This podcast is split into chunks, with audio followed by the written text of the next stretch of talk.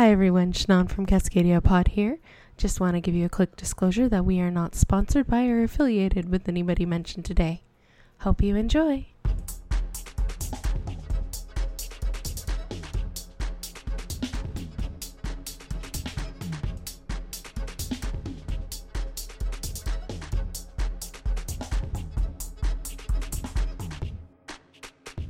Hi everyone, it's Shannon from Cascadia Pod here, and today I have decided that I'm going to do a catch up episode for you for the Black Tapes before the season premiere tomorrow.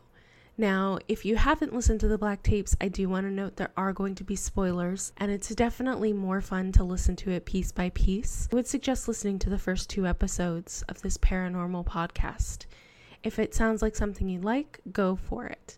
If you're looking for an individual episode by episode review, you can always search Cascadia Pod Black Tapes Review.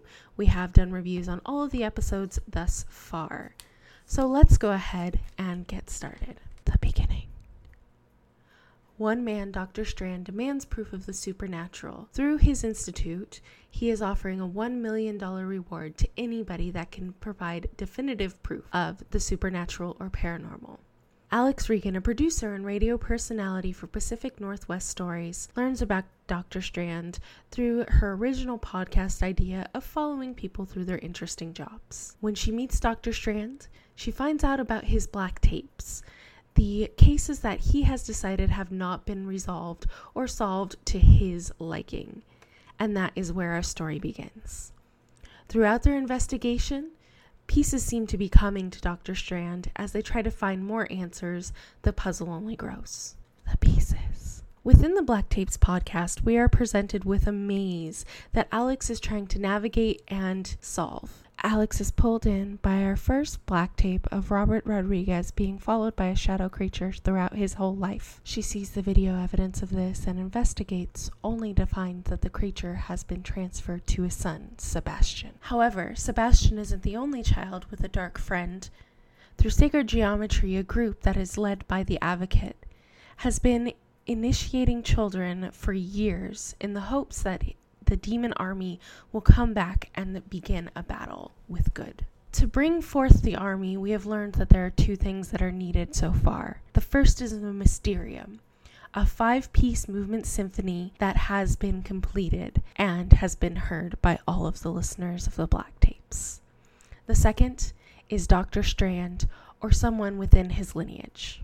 Dr. Strand's wife, Coralie, went missing many years ago, and since then he has been working through the Strand Institute not only to solve the black tapes, but to find his wife. However, she does not want to be found.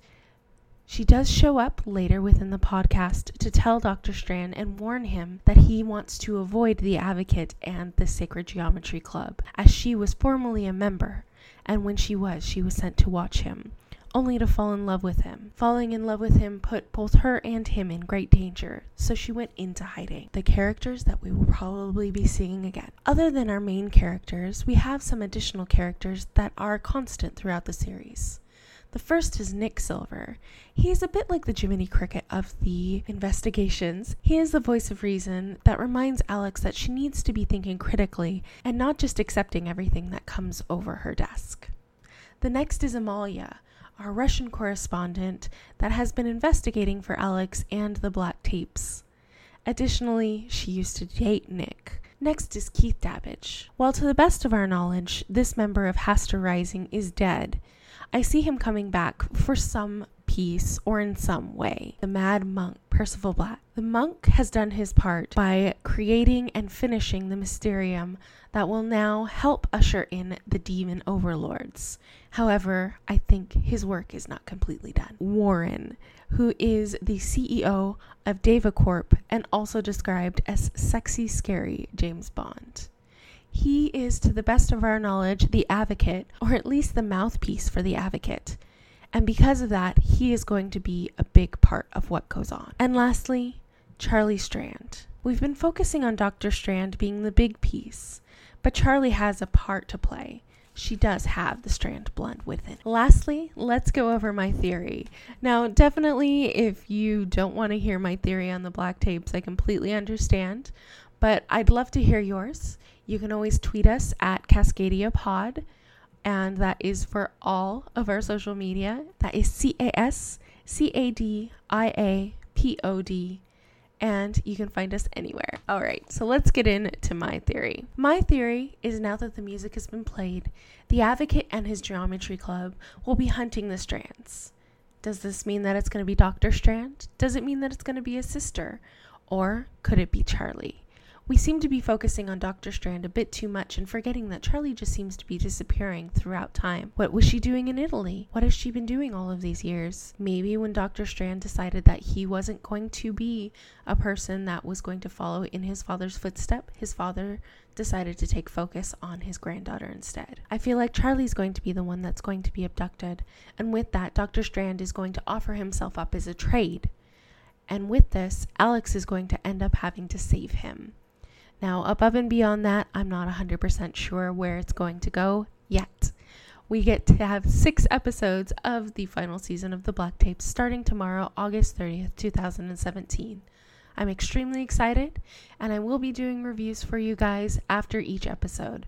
I hope that you come back here, and I hope that you share your thoughts, feelings, and love for the Black Tapes with me and with Cascadia Pod. Thank you so much for listening, and I'll see you in the next one. And don't forget, watch out for Bigfoot. Bye.